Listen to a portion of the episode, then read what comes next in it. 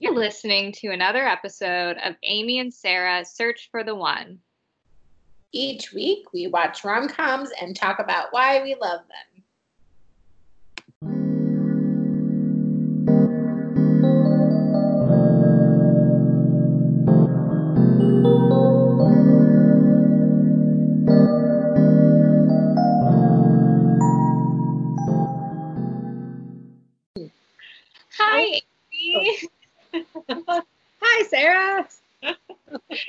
I feel like we never start by just saying hello to each other. We're so rude. We really should say hello. And how are you? it's hard because we talk first before we do this, so we like we waste that hello like earlier. That's true. So this it's not like very it's organic. It's just kind of like we're like mid conversation, then we just start another thing. That's not organic. It seems very strange when we have to like pretend Yeah. Starting over. Yeah, Yeah. if we recorded our whole conversations, it would each time it would be like three or four hours, which like I don't know if anyone wants to listen to that though. somebody does. Somewhere, some like some person would be fascinated by the What things. I'm trying to think what, what we even talked about that would potentially be interesting to bring up again, like grocery lists.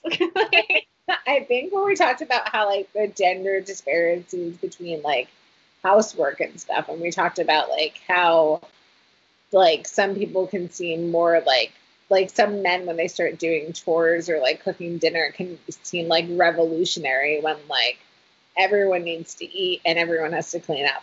That's not a revolution. It's not. Uh, we were saying at this point in time, people tend to get married later. So, in like heteronormative relationships, men typically live on their own more than they ever have. And so they, they have to learn by necessity how to cook and clean for themselves, at least to like the bare minimum. Or they have enough money to pay for all of that. Yeah. um, we, Amy and I, both do not like cooking. yeah. Sorry, gender normative police, but we hate cooking. I don't know how you I will say, I mean, Yeah. Amy just found her match and he will cook for her and really enjoys it. So I'm going to use this platform to say if there's anyone out there that likes to cook, please let me know. We're open for business. just let me know what you like to cook. And maybe, just maybe, if I enjoy it, Actually, other things. yeah, actually, Sarah has a good test for everyone. If you like to cook, please let us know what meal is your go-to meal, and then we'll see if then that's the first start of the compatibility assessment. But like first, we got to know what your go-to cook- cooking meal is. Yeah. So just really think about your your choices, gentlemen. Yeah, because if it matches mine, it's not going to work. so this is like an incompatibility test. I want it not to match. yeah, yes, exactly. There's a checklist of like, if you're exactly like me, we're not gonna make it. like I just know that. Because we would just be like both drowning. And like, I Yeah. need someone with like a lifeboat or like a raft to pull me ashore to rescue me from uh, a lifetime of takeout. meals, I guess. I don't know. not that bad though. Like not really not that horrible. It's, it's not something I would have to really be rescued from.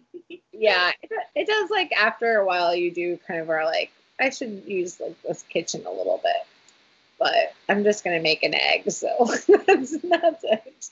I will say I like breakfast foods. Like I can cook Yeah. much like any breakfast food. Lunches, you know, you're not cooking that much. I can handle a lunch, make a nice salad, something. But dinners, it's the end of the day. I don't feel like working. I just want to eat something good. it's. I feel like it's literally out of laziness that I don't like cooking. Yeah. Well, it's also like all those like 30 minute recipes, like they always take me like an hour and a half to do, like, cause it's like, it's like 30 minutes if you you have like good like knife skills and like prep skills and time management. But if you haven't like, if you're doing it how I do it, which is more like, okay, you do this and then this and then this, then it's like it takes way longer than 30 minutes. And usually I forgot something or like I don't know. I used to do those like blue aprons, but then I realized the problem with that is I still had to cook it. and it just like it, it cut down some work, but I was like, oh wait, I just hate cooking. Is the thing. Like I was like, I went from Blue Apron to just getting takeout because I was like, I just want a meal already made, already proportioned, like put in front of me by someone else. Yeah. My ideal like meal prep. yeah, I don't I don't get any joy or like pride from cooking it myself. Like it tastes much better. I feel like if someone else does it. yeah, I, I also have problems because I like constantly want like more cheese. Like if I make pizza, I always underbake it because like I like it doughy, but like I'll underbake it too much so it's like too doughy. And then I'll add like way too much cheese and then because I like cheese, because I like I give into my like things that I like mo- like uh, too much because I don't have restraint. So I'm like, oh, this is like a healthy amount of cheese. Let me add another fist of healthy cheese. Can you really have too much cheese though?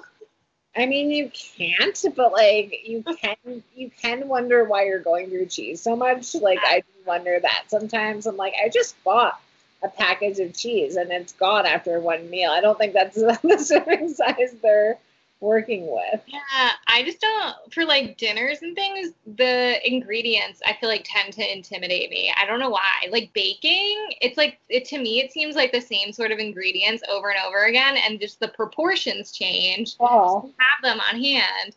And then for a meal, it seems like you have to just like go to great lengths and get like all these different ingredients just to make one meal and then you got to do the whole thing over again for another meal and i just yeah yeah even like looking at our shopping list like leslie had so many spi- different spices on it i was like are we going to use any of the spices ever again or are you just buying you know a huge thing of like coriander like what the hell are we going to do with that I mean, like, yeah, I suppose you could use spices again. But yeah, baking I enjoy much more because it's like sugar, flour, salt. Flour, yeah. And then just in different proportions if you want a cake or a bread. just you yeah. yeah, and it's also like so delicious. Like you I can always get behind baking a cake, but like as much as I love like chicken, it's like I can be tempted away from it like, easily. Yeah, I, I like dinner meals. Sometimes I have to be in the mood for that certain meal, mm-hmm. but a baked good, I will always be in the mood for a baked good. So no matter what, I will like really want to make it. Where yeah. like dinners, you have to like psych yourself up sometimes to be like, this is gonna be the most amazing chicken ever. But it's just chicken, like it's not chocolate. yeah, I can testify Sarah's love for cake as we were we were also talking about how she came to visit me like a year ago around this time and we legit had a cake or a cupcake every single day of like a four or five day trip. Like I don't like I don't know. We kind of did an unofficial crawl for cupcakes and cakes and yeah. we like lived a good life. I would love to do that now. I mean I can't, but like whenever we get to be in the same place again, we should do mm-hmm. that. And when it's like feasible, I guess to go hit up many places, which like you can if there's yeah. Still do crawls, but you just can't go inside. Yeah. Which is probably maybe even better, just eating cake in like your car. That sounds almost better to me. Like you never even have to get out of your car. Again, lazy. Drive through cake. Yes. Yeah. This. Yeah. This is like um I've been craving like I want like a giant box of like random pastries and cakes and like cupcakes and just like a little bite of everything. Like I do miss like going into just strolling into a bakery and like like sometimes if I was like like not working midweek because uh, like my if I was working the weekend I went had to have a day off midweek and I would like sleep late and then like go into a random bakery and order like a bunch of random stuff to try and like go get a coffee and go home and like that would be probably my dinner, like a random box of pastries. But I miss that kind of like spontaneity. You can I can order something online, but it's like different. You know, it's like a different feeling. And like now we have to like safely go pick it up, and then I probably don't. I want to try to limit the places I'm going to, so I wouldn't want to go to multiple places. I would just kind of go to like one place and see what they have. But I do really want like a random box of sweets. There, there is just like a great joy from looking at a bakery display case and just Oh, seeing yeah. it lined up. Like, yes, you can order things, but it's not like an ordering platform isn't the same as like seeing that display Not. case. Or smell like- the smell of a bakery. Oh, Yeah. that sugar and flour and butter, and you're like, yeah, good things are happening here. It's making me so hungry. I, I know, and I'm, I'm having like too much of a moment. I'm like, I need a cake right now. I hope Wesley's bringing me a secret cake home from the store that he doesn't know that I want. or I've been wanting to make a cake, so maybe I will use this time this week to make a cake. Wanting to make an Oreo cake. Ooh. Yeah. I'm excited about the idea of that. I I say go for it. That's the one thing I can get on board with is baking. That's where you're all in for baking. Um, well, I will. I'll let you know. You can't. You won't be able to taste it, but I can let you know if I do make it. Then you. um, but yeah, Speaking of weird, I guess like not weird things, but changes because of the pandemic. I feel like this the specific movies we watched this week and the theme would like not be possible during the pandemic. I mean, most of the movies we watch probably wouldn't be possible, No, but this is even like more. No, I. But I feel like the theme is actually better for the pandemic because it's like, who else are you going to see right now? Oh, that's true. That's right. Like you, you really wouldn't. It would probably make it much more likely to have this be a love interest. yeah. Should we introduce our theme? Yeah. yeah. no, let's just let's have everyone guess the theme this week.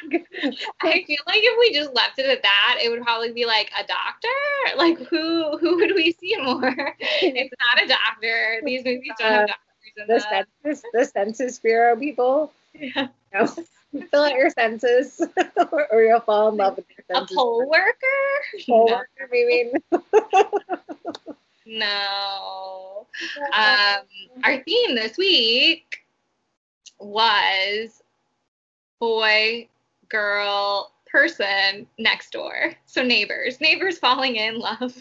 I, yeah, I like to think of it as neigh- from neighbors to lovers. yes.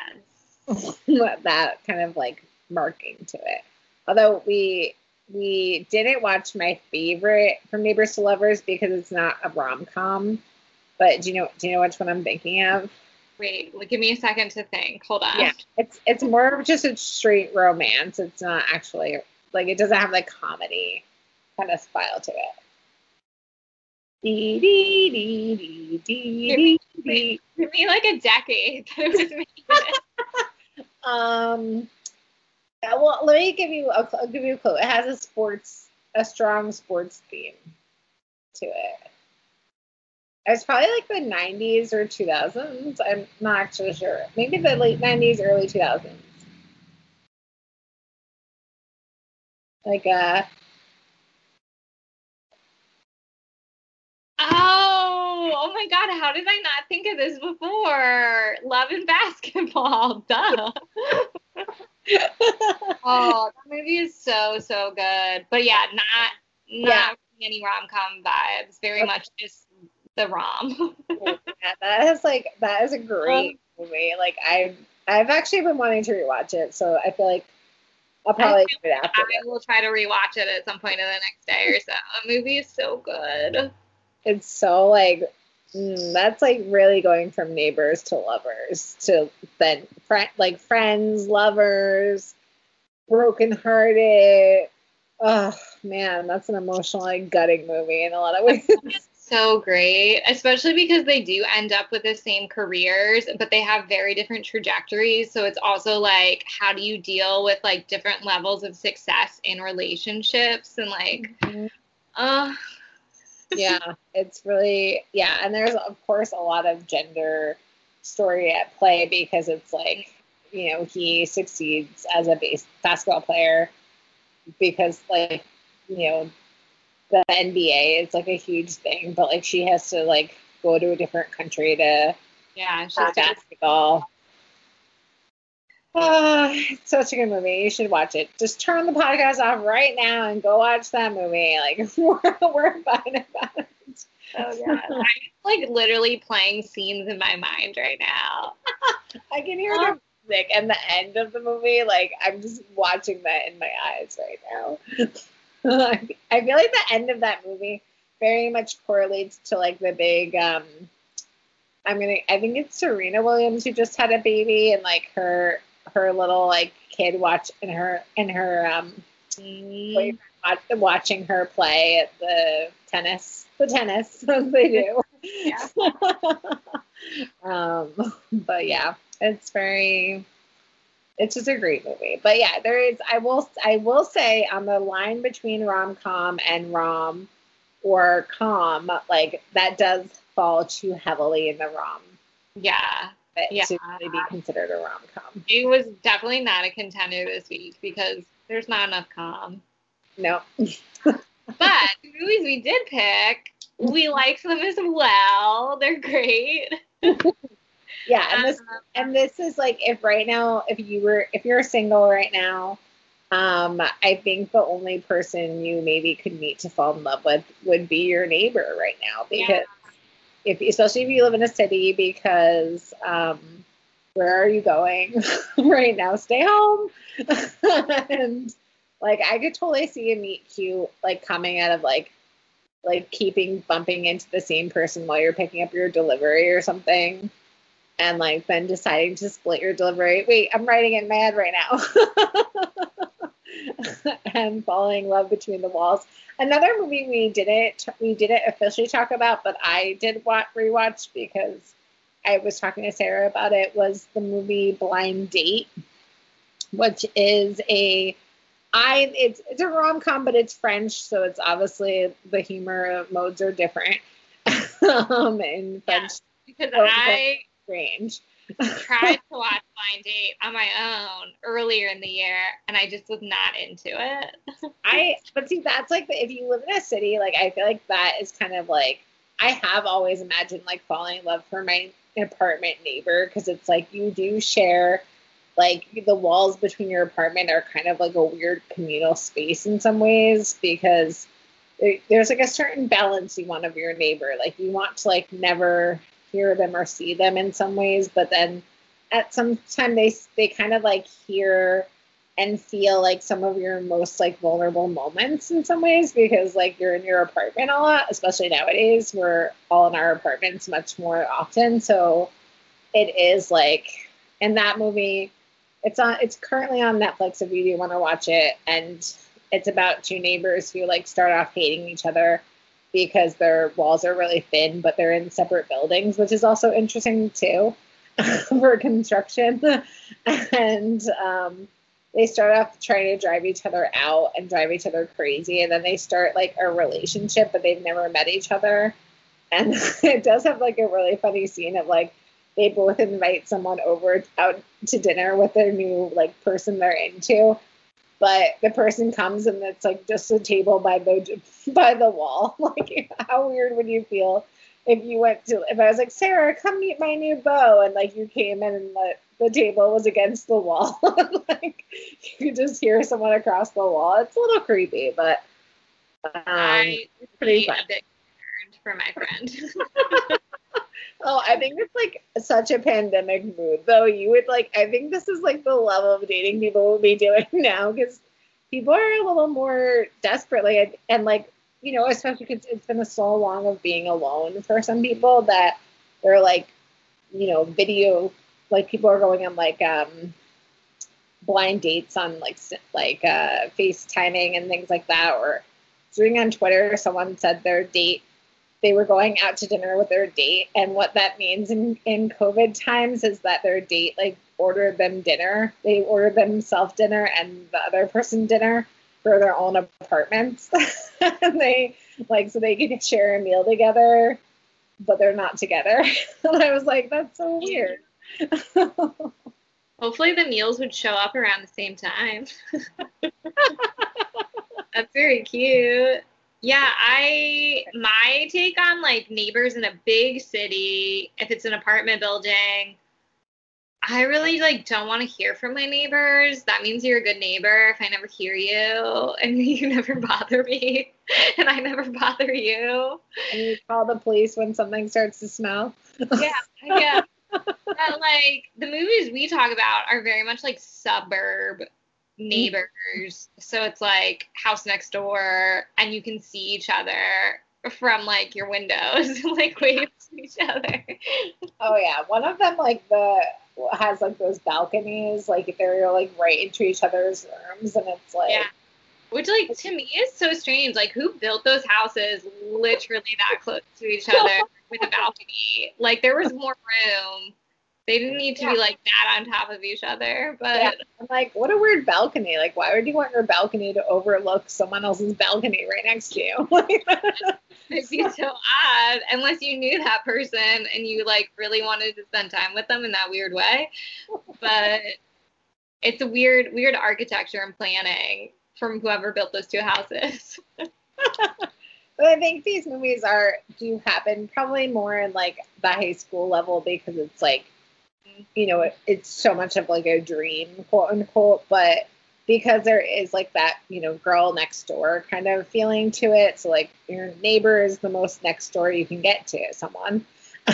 and it is kind of like it also plays into the idea of like and it probably works out more for the suburbs of like living in one place for a really long time which and a lot of people don't experience that like they might move multiple places obviously you can probably guess a lot of these these all characters are all white like pretty like middle class to upper middle class kind of characters i don't think anyone's truly struggling although i think some of them are quote unquote like white people struggling, but like they're not like actually struggling. Like they're just their mom has to have a job instead of just like not working.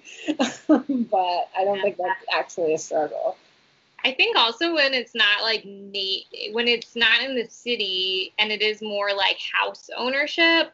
Um, typically, I would like house ownership has been something where it's like generational wealth and you're more I think that's- established. So that, The American dream to own a Yeah. house.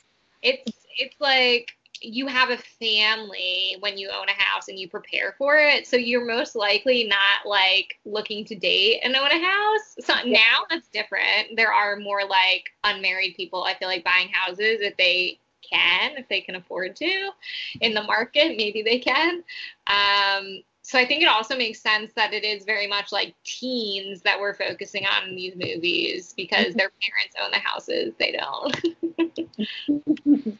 Although our I guess our winner has a little bit of both. That's true. yeah. Yes.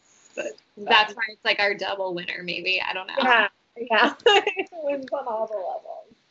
Um, since we are talking about teen movies, Oh. we looked at like different things that all these movies had in common. And the thing we really focused on was social hierarchy and like cliques and status in high school, since these are teens. And typically in school, you're in a clique, you're placed within a group, and you have a status. But neighbors are in proximity to each other and can form mm. friendships like outside of those cliques. So a lot of these movies have to deal with maneuvering social status and like potentially wanting to be more popular and like having a different status from your neighbor and like potentially using your neighbor in some way. and I think they're like they're the your neighbor is like a more vulnerable person to get to know you because they see beyond the facade of how you are in high school. They, Yeah. they like know you. They like all these all these rom coms have like they've had a history together. They've known each other for years. They've like been friends or no like been enemies and like became something else. Um, and they've transitioned through like a wide like their whole lives. So these people like they know them differently than anyone would at school because like even if they, you went to school with someone for you know 10 years like you might not know them at all versus like your neighbor was more intimate and uh, thanks to a lot of strange pro- uh, um, design of properties. You like some of these people have been growing up like on top of each other. So Yeah. they've really got to know everyone. They know everyone's favorite foods and colors what they want to be when they grow up all that stuff. Yeah, and they all have very like clear shots for the most part into their neighbor's window. They can like watch them yeah there's no privacy. It's like these and these people don't have those blackout curtains. Like it's free it's free game here. Should we introduce the first one? i think were we i'm sorry i forgot. Or am i starting or you starting? You're starting with the most I'm recent. okay. That's what i thought but i wasn't sure so our first runner up um, was the movie the duff that came out in 2015 Um, and this, as I enlightened Sarah to, is a movie based on a book. and as many books are, the book is better than the movie. But the book is also, in some ways, a different story than the movie. So that's something to keep in mind too. Like if you if you watch the movie and you liked it, you can watch the book and like still be so surprised from it because it does take a some different pathways. Um, but it was and I, I also as i told sarah the book was written by a woman who was a teenager herself when she wrote the book um, i think her name was like corey something um, starts her last name starts with a k if that's helpful for you um, and, uh, Uh, it's Kody Keplinger. Kody Keplinger, thank you. Knew there was some K's in there. um, and this movie is this was like I think one of the more the more interesting movies in the sense of it's since it's a little more recent. It does bring more of the social media into the movie and like how that Sarah and I talked about. We're not teenagers right now, but we imagine that teenagers are like that high school has changed in somewhat and is probably more correlated to social media and maybe less with like the hierarchy of teen life. Um, but basically, the plot, like the the movie Duff, Duff stands for your designated ugly fat friend, and the whole premise of the book and the movie is that within each group of friends, there's always a Duff, and like it doesn't matter who you are, you will always have a Duff in your life. Or if you don't know who the Duff is, that means you might be the Duff. so you have to look out for that. There should be also the introduction to this idea that hmm. it's introduced by the main male protagonist, who is Yeah. just like a dupehead. so I mean, like, yeah, yeah, everyone yeah, believes this, but he does. yeah. Like he and he he kind of drops it as like such common knowledge. Like everyone knows, like there's a Duff, and you're the Duff. So he basically points out to the main character Bianca that she is the Duff out of her friends, and it forces her to take a really hard look at her friendships, and she doesn't want to be the Duff, so she kind of gets rid of them and tries to like um, create a different image for herself. And this, it's some of those classic rom coms because like it, there is like a trade of services, and um, which is such a classic rom com and also a makeover in some ways. Um, and she uh, she offers the guy Wes that that tells her she's a deaf. She teaches him about chemistry or I don't know some sort of math thing, science. and I didn't do well in high school. and then he teaches her how to be like cool and like how to be like the undeaf basically. and they are happen to be neighbors. So they know each other really well. Like again, like as Sarah and I discussed, like he calls her the duff and like a friendly, like jabby kind of vibe. Like they have a different, even though like he's stereotypically popular, he's like on the, he plays a sport. I can't name it right now, but he plays a sport. It doesn't. And he's a jock and he is popular. He he had he's like on and off dating the hottest girl in school, Madison, who was trying to become like an influencer before that was a thing. and um he and so like he is that kind of person, but and she's like presented as you know, a little like, I mean, it's a real stretch to call her an outcast. um, she has brown hair and she wears overalls a lot and that's pretty much the most uncool thing about her. um, I think like she's seen as more just like average only by comparison because like her friends are really good at certain things like mm-hmm. i think her one friend is a very good athlete if i remember right and then her other friend is very artistic so like in comparison to her friends she doesn't have this like niche stand out thing yeah, yeah, yeah, yeah. And also, both girls are her friends. Also, like one the the sporty one is also like a computer person, and like the female characters are pretty like multi-dimensional in this in this movie, which is nice. Um, and then her friend that's like artsy is also like a journalist or something. So like they have, they're not just like based on their appearance. Like they're pretty, but so is she. But they also like obviously spend more time doing their makeup and hair before they go to school, and she does not. Like she really she wears a similar wardrobe to what I wore in high school. I don't know. I guess I wasn't cool either. but yeah, I didn't wear like makeup at all in high school. I think eventually maybe like I put on some eyeliner and that was literally it, just to make my eyelashes a little longer.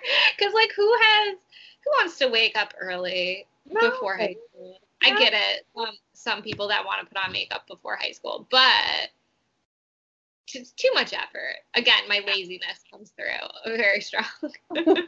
so anyway, they they're neighbors and they have kind of struck a deal to help each other out.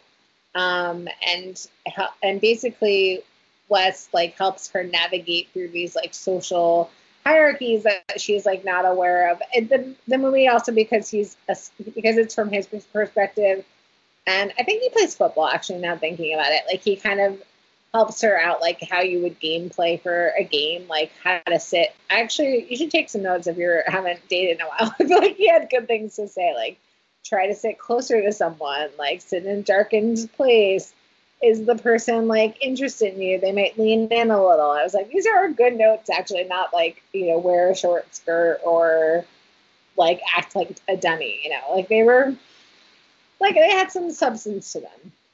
He wasn't totally horrible, except oh. for when he called her a duff. But again, he wanted to like annoy her. It was like on purpose. It wasn't it wasn't because he actually like believed it yeah. clearly throughout the like course of the movie you can tell he likes her even from the beginning you can tell like they have this weird friendship and he likes her yeah so it's never meant to like hurt her or be true mm-hmm. um yeah i feel like he uses it too as an excuse to spend time with her honestly. Like he just wants to hang out with her. Yeah i think so too because like even though he's on and off again dating like the hot popular girl in school like you can kind of tell he kind of doesn't like her and like he again like I think he's only dating her because like that's what you do when you're popular like you have to date the popular girl.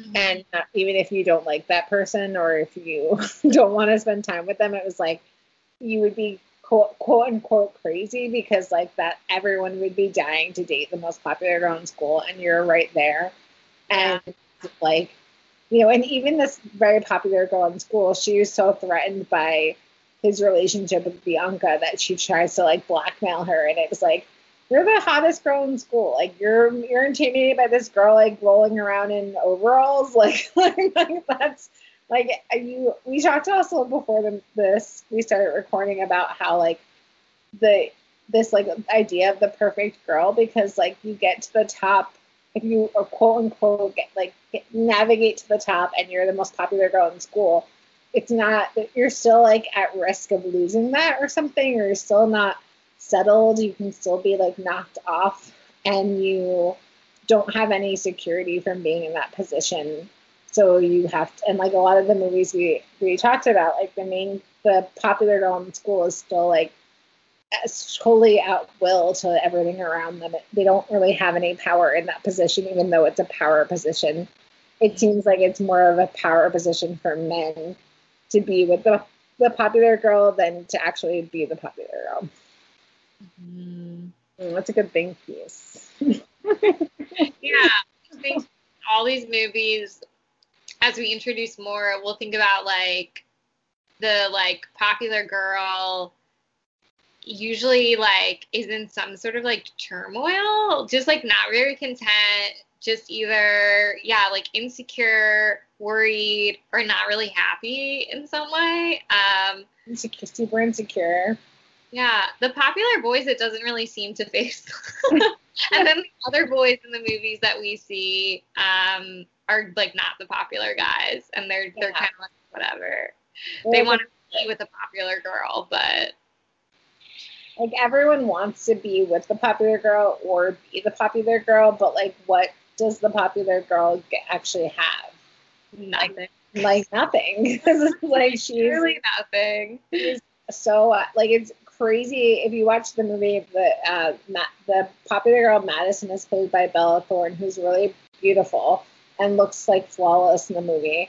And um, Bianca's played by Mae Whitman, who's also very beautiful and like I mean, it's it's crazy to even compare them, but like they're both really beautiful women. But it's also like crazy that like all that all she has her, for herself is like trying to be an influencer and like making people hate her and like her looks.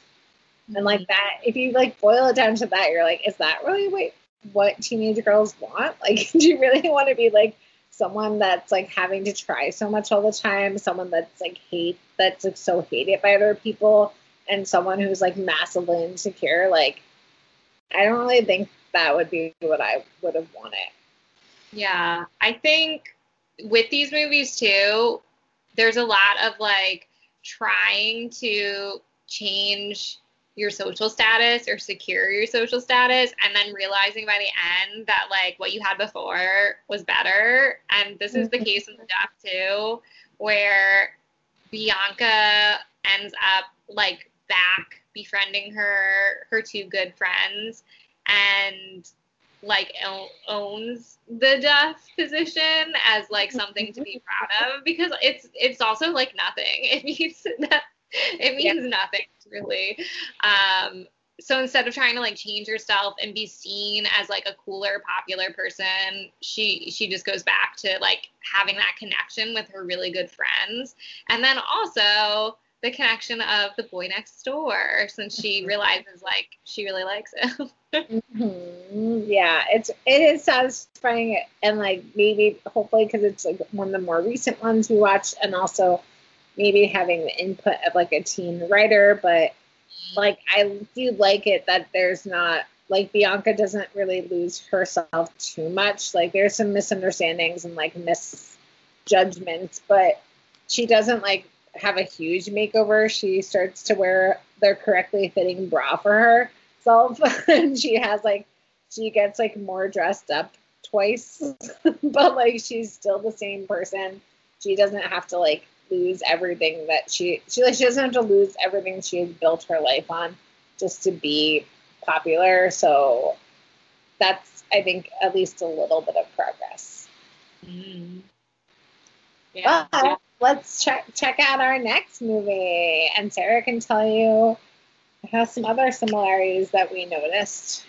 So the the next one, since we're going in reverse order, is whatever it takes which came out in 2000. I actually had never seen this movie until Amy suggested it. I was gonna ask you if you had ever watched it. I I'd never seen it before. I didn't know it existed. It, I have to say, is a wild ride. There's some weird stuff in this movie.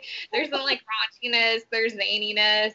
Mm-hmm. Um, some of it just feels like sleazy too. Like it's not it's dated at this point since it was 20 years ago. But the cast is also just weirdly amazing where it's it's Shane West right before A Walk to Remember. So this is like before he exploded. Um, and before he was like on ER too. So like nobody really knew who he was. James Franco stars in it. And I think it was like right around the times of, of Freaks and Geeks. So like he slowly was like building up his status. Um, and then there's random like not a cameo, but smaller parts by Aaron Paul and Colin Hanks, who I adore in this movie. I think Aaron Paul is like the most favorite part of watching this, but more of a background, just minor role. In this movie, Shane West uh, is not popular. He's just kind of like a guy in high school. I wouldn't say he's a loner either. Like he has his friends. He lives next door to his best, like one of his best friends too, who is a girl.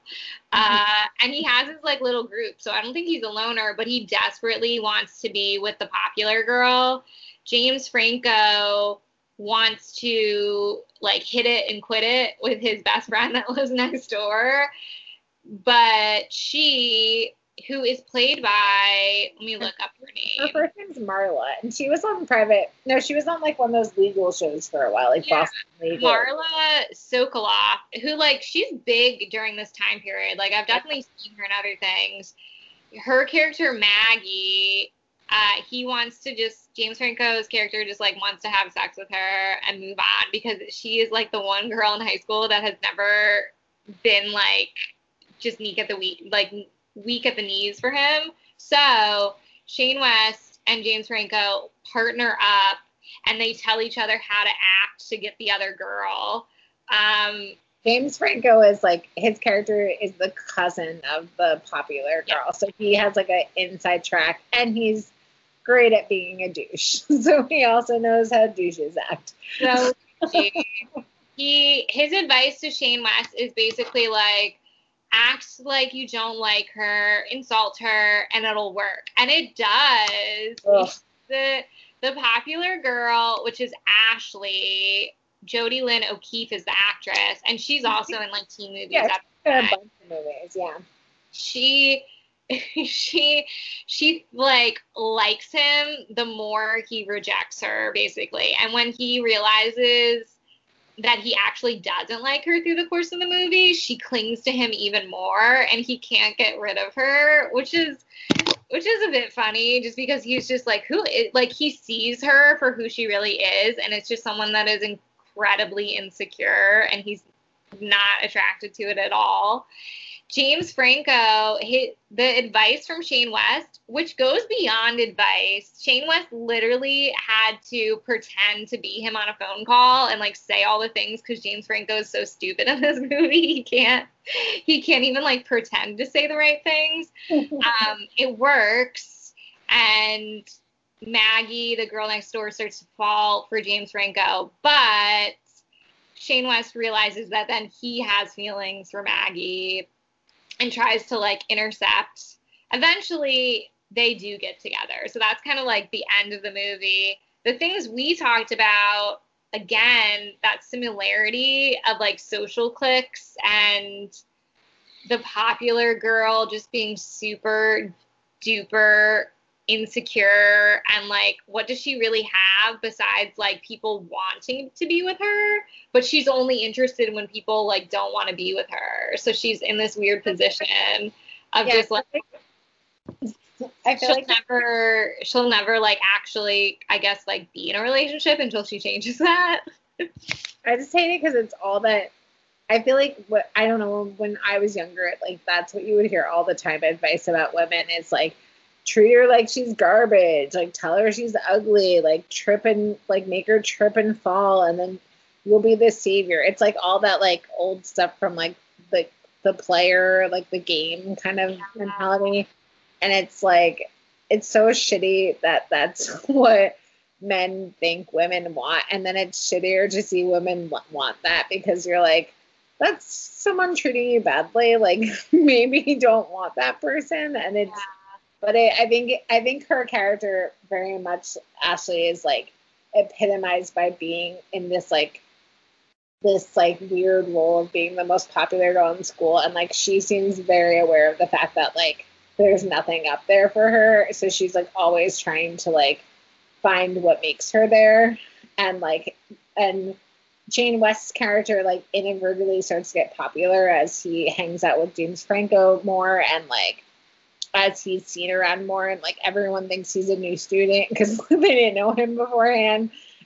And so like all of a sudden he starts his like clout starts rising and she's kind of gets desperate to keep that clout like at like that she needs that. And you're like you're the most popular girl in school. Like you don't need anyone's yeah. clout. But i think she's much i think she's kind of aware of the, the game of it all. So she has to kind of keep him by her side because like she can't she also can't who turns down the most popular girl in school like she can't save she needs to save her face a little bit yeah she doesn't want to be like dumped because the popular the most popular yeah. girl wouldn't be dumped and it's similar to the duff in that like Madison and Wesley in the Duff, um, they they date just inherently because they're both like popular people yeah. and so they're meant to go with each other and it raises their status. And in this movie, Shane West, yeah, he does become popular by association and also dating her, people start to see him as more attractive because like if the popular girl likes him, then like everyone else clearly should like him too. They also get his name wrong over and over again. I keep calling him Brian. His character's name is Ryan. And then he tells them that his name is Ryan Brian or Brian Ryan, I think. yeah, none of them knew. Also, they're graduating high school. They're seniors. None of them like even knew that he went to school there for like all 12 years. They just totally ignored him. And as he gets popular, he's really mean to his friends. So Aaron Paul, Colin Hanks play these kind of like just misfit, just teen boys who I like thoroughly enjoyed watching because they just did stupid things. But they, I love when they go to the they go to the party. They they like think they're invited to the party too, and Colin Hanks shows up in like a suit. And he's like, he, they're like, what are you wearing? And he's like, I want it to look nice for the party. it's like, I feel like I yeah I I would have had a crush on the kids in the Misfit gang way more yeah. than anyone else, and I would have also been like, oh, I need to wear my best dress to this party that I'm going to. they, yeah, they're they're also focused on like cementing their social status because they want to do a prank and they want to be seen as like legends and remembered forever, which is another kind of like tangent thing that comes up in our last movie. But um, Shane West is just really mean to them and makes fun of them in front of the popular kids so he can seem more popular. And it goes back to that idea of like what is more important status or the connections you actually have. And Shane West realizes by the end that like he doesn't care about any of the popular people or being seen as popular. He just wants to be close with his friends mm-hmm. and close with Maggie, who he actually like realizes he has feelings with. So yeah, I, I think there's also in all these movies, and probably because they're high school too, there's always like a moment where you have to make like a character jump for yourself and like decide if you want to like stay true to who you are or or give in to the popular kids around you. And it's definitely a hard place to be in and like i know through my life i've chosen wrong a lot of times there because it is like the allure of like fitting in and being popular and like or being like accepted is such a strong you know i definitely high schoolers want it. I think we all want it really but i definitely make my a ton of misfires still on that front. But um it's always just so hard watching as an adult watching these teen movies. I'm like your friend is right there and they were always there for you. And like this random like dude, bro, like giving you a high five. Like, is he worth it? Like, it's such a, it's like, it's very hard to watch, even though I know how relatable it is. And maybe that's why it's hard to watch. But yeah, like, in, and that, that definitely happens in all of them, especially those last two movies. Like, you mm-hmm. really see someone like having to like go against everything they have ever been. Like, it's a hard moment. Oof. Oof. Yeah. It's uh it, it breaks your heart. just like watching them make fun of their like really, really good friends. You're just like, oh, don't do that. Um And Shane West and Maggie are the ones who have their like balconies right on top of each other Yeah. that we were discussing. So like you could their balcony looks right into their neighbor's room. literally insane. Like they could, like you could just step over. That's how close Yeah. it is. They're like six inches apart from each other, and it's just like, who built this like this? That's your Sarah take. um, the thing, the one like zany thing about this movie. Oh, I mean, not one. There's a lot of zany things, but the one that like really sticks out is that Shane West's character plays the accordion, oh. and he actually plays a song at this big dance at one point in the movie, and it's it's real bizarre. There's so many teen movies that have musical moments, and I think that one is the most just like the weirdest one. the weirdest one, but also kind of like endearing because it's literally just him by himself playing an accordion. Where like a lot of other teen movies that have big musical numbers are like much more of um, a production and like everyone's Yeah. like to it in some sense and it's amazing. Mhm. And this one just like just it's just him, poor him, just playing an accordion. Yeah, this movie, there are so, this is a really zany rom teen rom com. There's so many like truly like LOL moments and just real zany moments. Like it definitely opens on with um my favorite is that they opens with like uh Shane West's mother is like the school nurse or she's like a local like nurse who does like outreach at the school and then it opens with her giving this like demonstration to the whole like auditorium, the whole school about like how to put on a condom on a giant dick.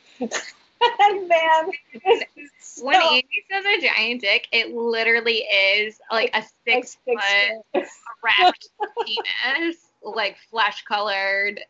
Just I'm like, yeah, and you were even like that even speaks to the movie too because you definitely would know that kid if that was like th- th- that like his mom that was his mom so like Yeah. everyone is like roasting the whole experience and then like he is just dying dying it's so funny like what an embarrassing moment that's probably like in when you're a teenager your top like two embarrassing moments or something about your mom coming to school to teach everyone about safe sex. Like, oh, that's that might be number one. yeah, and the way she does it too. It's not even just like she's, she's right, It's just right. like, why did she come with that huge penis? Why was that a prop? yeah, like who orders that? like has it like it's so weird. It's like has like a big giant condom to put on top. it's so bizarre. That's not the way to get kids' attention on anything other than making fun of it. Should we move on to our number one?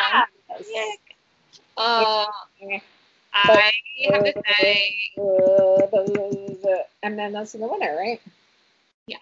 the The winner is You drive me crazy. I just can't sleep. I'm so excited. I'm in too deep, but oh, crazy. And it feels alright. Baby, thinking of you keeps me up at night. I love that song. our, our winner is not Britney Spears. It's Crazy, although it's like the theme song to the movie. and they made a music video with the characters too. So Um, Amy and I absolutely love this movie. We are both like fairly obsessed with this movie.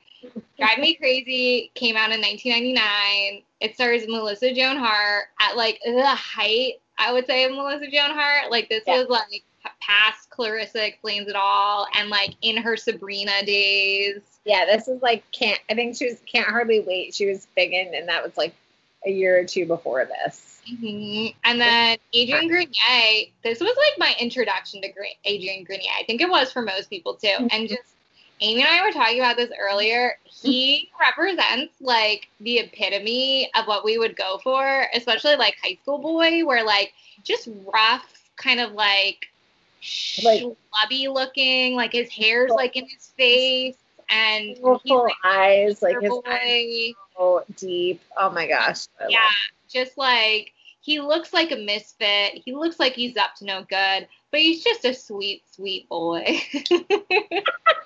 You sounded like the oldest. You sounded like his grandma right there. You're like, yes. my grandson is a sweet, sweet boy. That's my favorite way to describe a guy. It's just like he's a sweet boy. so there, if anybody knows of any sweet boys out there pl- who can cook, What's their go-to meal though? yeah, send it my way. But um, this movie is uh, just so good. It um, it has to do again with status and popularity. Melissa Joan Hart is planning. She's like the head of the committee of this big centennial ball for the high school that she goes to, and she's planning this huge event. And she wants to be like remembered. I think that's like the main thing uh, that theme that comes up of like being remembered. You have to have status in high school to be remembered. And to make the night perfect for her, she wants to go with the most popular, like, all star basketball player named Brad. And it seems like it's to work out. And then he falls for someone else and he doesn't ask her to the dance. She horribly upset, gets really, really drunk, and then comes up with the idea to ask her neighbor to to go with her. But there's a twist. He just broke up with his girlfriend, played by Ali La- uh, Larter, who we like didn't talk about before. But again, this is an all-star cast Yeah.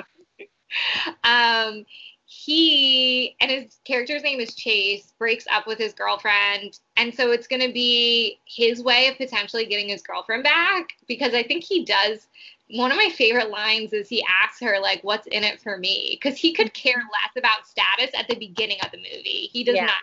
He doesn't care about the popular kids. He's doing his own thing. He seems very like in a good place in high school where he doesn't care and she Melissa Joan Hart is just like, if you have to ask, you're not as smart as you think you are. It's, it's such a good line.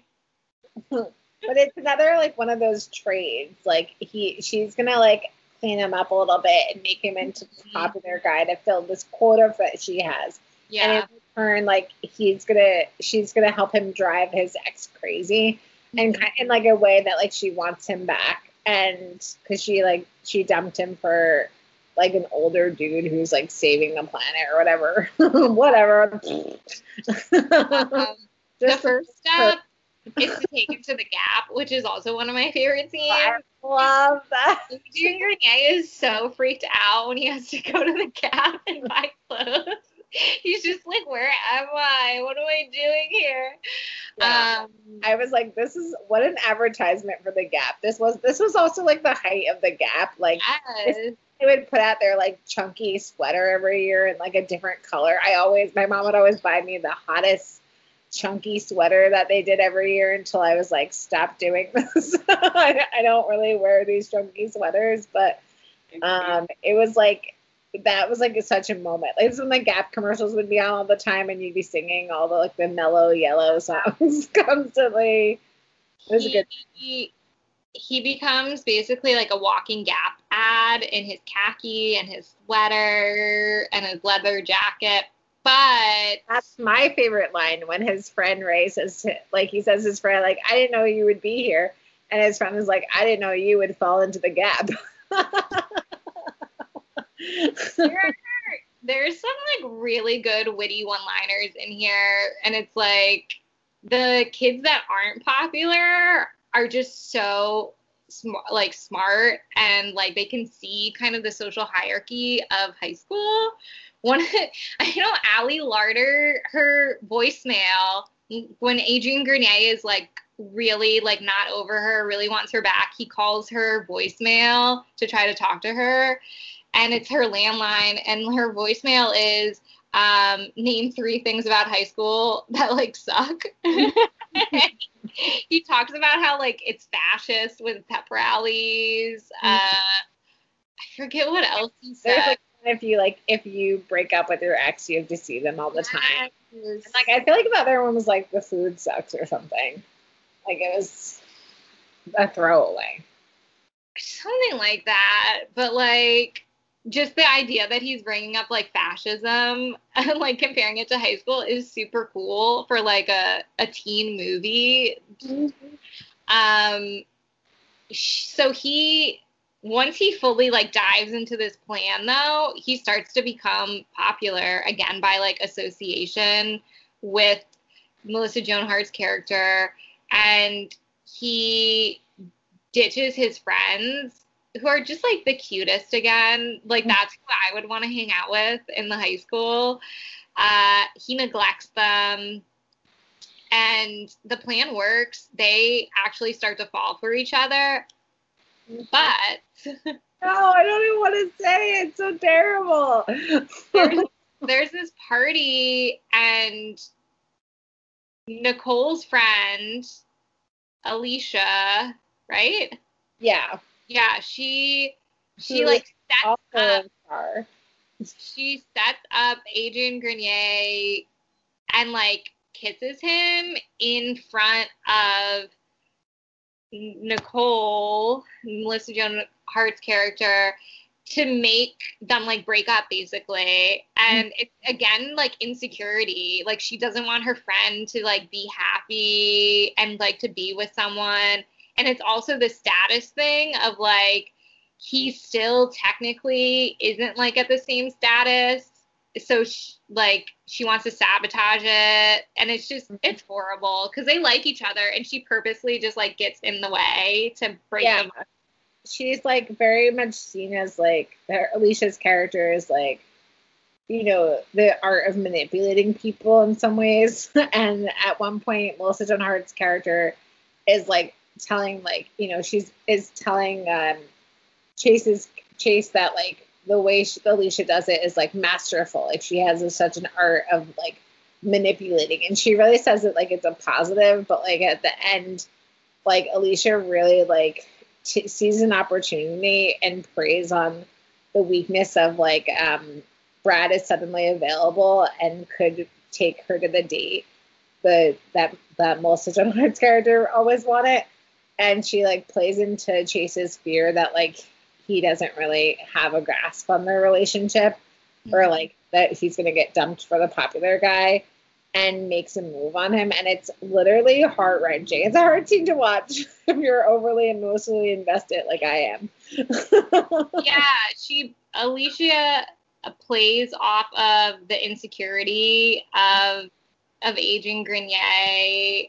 Again, it's like you never really like know your place in high school and I, he did at the beginning because he just had like friends around him but as you start to climb you like don't know your if you're safe or not mm. so she mm. plays off of that and just breaks them up she also is the reason that brad the basketball star is single because she sets that in motion by like lying and claiming that his family is part of a cult i think so yeah, so the, yeah, like a doomsday cult. So the girl that he did fall in love with, another cheerleader from another school, dumps him. Like she did really like manipulate and like pull yeah. things, which also kind of shows like the popularity means nothing. It's all yeah. just like scheming and manipulating. It doesn't really mean like people like each other. It's like who's pushing who towards each other.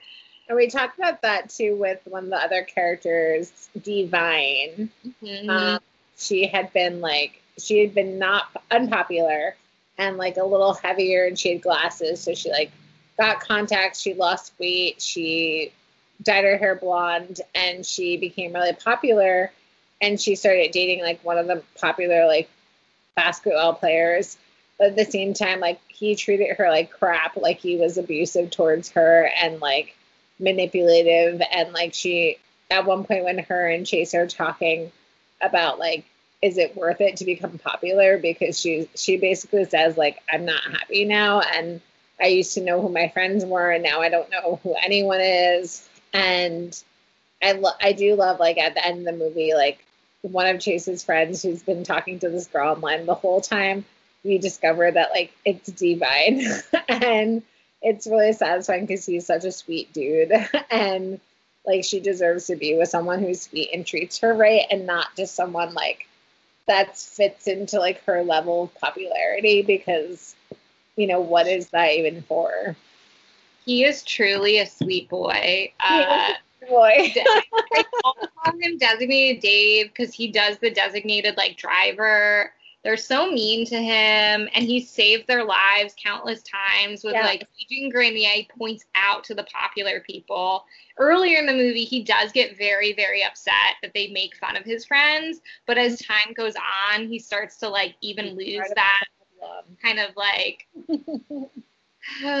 but um it ends with once like once that's broken up adrian grenier goes back to his girlfriend and then he like loses pretty much all his social status because he's not dating melissa joan hart anymore. She gets asked to the dance by brad but ultimately turns him down which is really great that she does turn him down. And she goes to the dance with one of Chase's friends because he also very very sweetly in the beginning of the movie was like if you don't have a date I'd be honored to take you. And like she should have just said yes then. Although I guess at that point she had already eh, it, it was already decided there's yeah. that's why she said no. But he was also just very very sweet because he adored her too. He really liked her. And you don't really realize that until the end of the movie. And then he's like oh i'm just in the way like he Yeah, realizes yeah. kind of the way of a, of a relationship that that could start so at the dance adrian grenier shows up and Makes a big grand gesture. yeah We love it. We're here for that. they they end up together but the one nice thing also they're we didn't like mention both of their parents are single parents living mm-hmm. next door to each other we don't really see them that often. It does very much seem like the two of them can just pop into each other's like hmm. rooms or like talk to each other whenever there's no like real parental supervision going on mm-hmm. which like as a teenager that sounds amazing especially if you like the the boy or girl next door. But at the end of the movie we learn their parents weren't really around because they were together off somewhere else. Mm-hmm. So mm-hmm. Two neighbors who fall in love. Two pairs of neighbors falling in love. yeah the movie ends with them move they're gonna move in together so the four of them are all gonna be in the same house together which like they're gonna be like neighbors as in like their rooms are gonna be next to each other um yeah they just seem they seem excited by it at the end because they're very much into each other so they're like this is fine yeah. The parents seem a little I think the mom is like thinking a little bit of how that will look. Like, here's my boyfriend and here's my uh, daughter and here's her boyfriend who's also my boyfriend's son. but luckily they're going off to college probably, so maybe one of them will work or not work. I don't know. in my mind they're still together Yeah, yeah. But the parents might not work out, so That's true. Yeah, maybe the parents, because who cares? We only see them together for like a second. We're not as invested. Yeah, But- not. I like to think of them still together because like they they brought out like they complemented each other really well and they brought out nice things in each other. Whereas when they were both like interested in other people, they like thought they because he his girlfriend, um, uh, what's Ali Lardy's Lardy's character? I didn't say her last name right, but that's fine. but um, her character like looked like he like looked like this like alternative kind of girl and he was alternative so it was like that's who he was supposed to be dating if you follow the social hierarchy of high school is like he was supposed to be dating this like hot alternative girl with like she had like really streaked like magenta hair well, now that would be anyone could be popular with that but like piercings Much ahead of her time. Yeah. Like, and so like that's why he was dating her. But like once they got back together, he I think realized that like he wanted a little bit more than what he thought he wanted. Like he kind of grew in a way and fell for Melissa Joan Hart's character. And they're guess- happy ever after. Yeah, we should also just mention they were best friends up until like middle school. So they have this very long history with each other. Um, that also made it so seamless that they did seem like a couple because they had known each other and been friends for a really long time before. Yeah. They're adorable. I It's such a good movie. I feel like I want to watch it again. I know. Part of me was like, should I rewatch it? But I, but I've already committed to watching Love and Basketball in the next couple Uh, days. And there is that silly thing called work. too. Well, that was it for Yeah. Neighbors to Lovers. Yeah. Picks. and if I had to pick a neighbor to fall in love with, I would pick Jason Segel, and I would pay for dinner. Jason, giving me a call if you would like a free dinner. and and maybe some love. That's also great.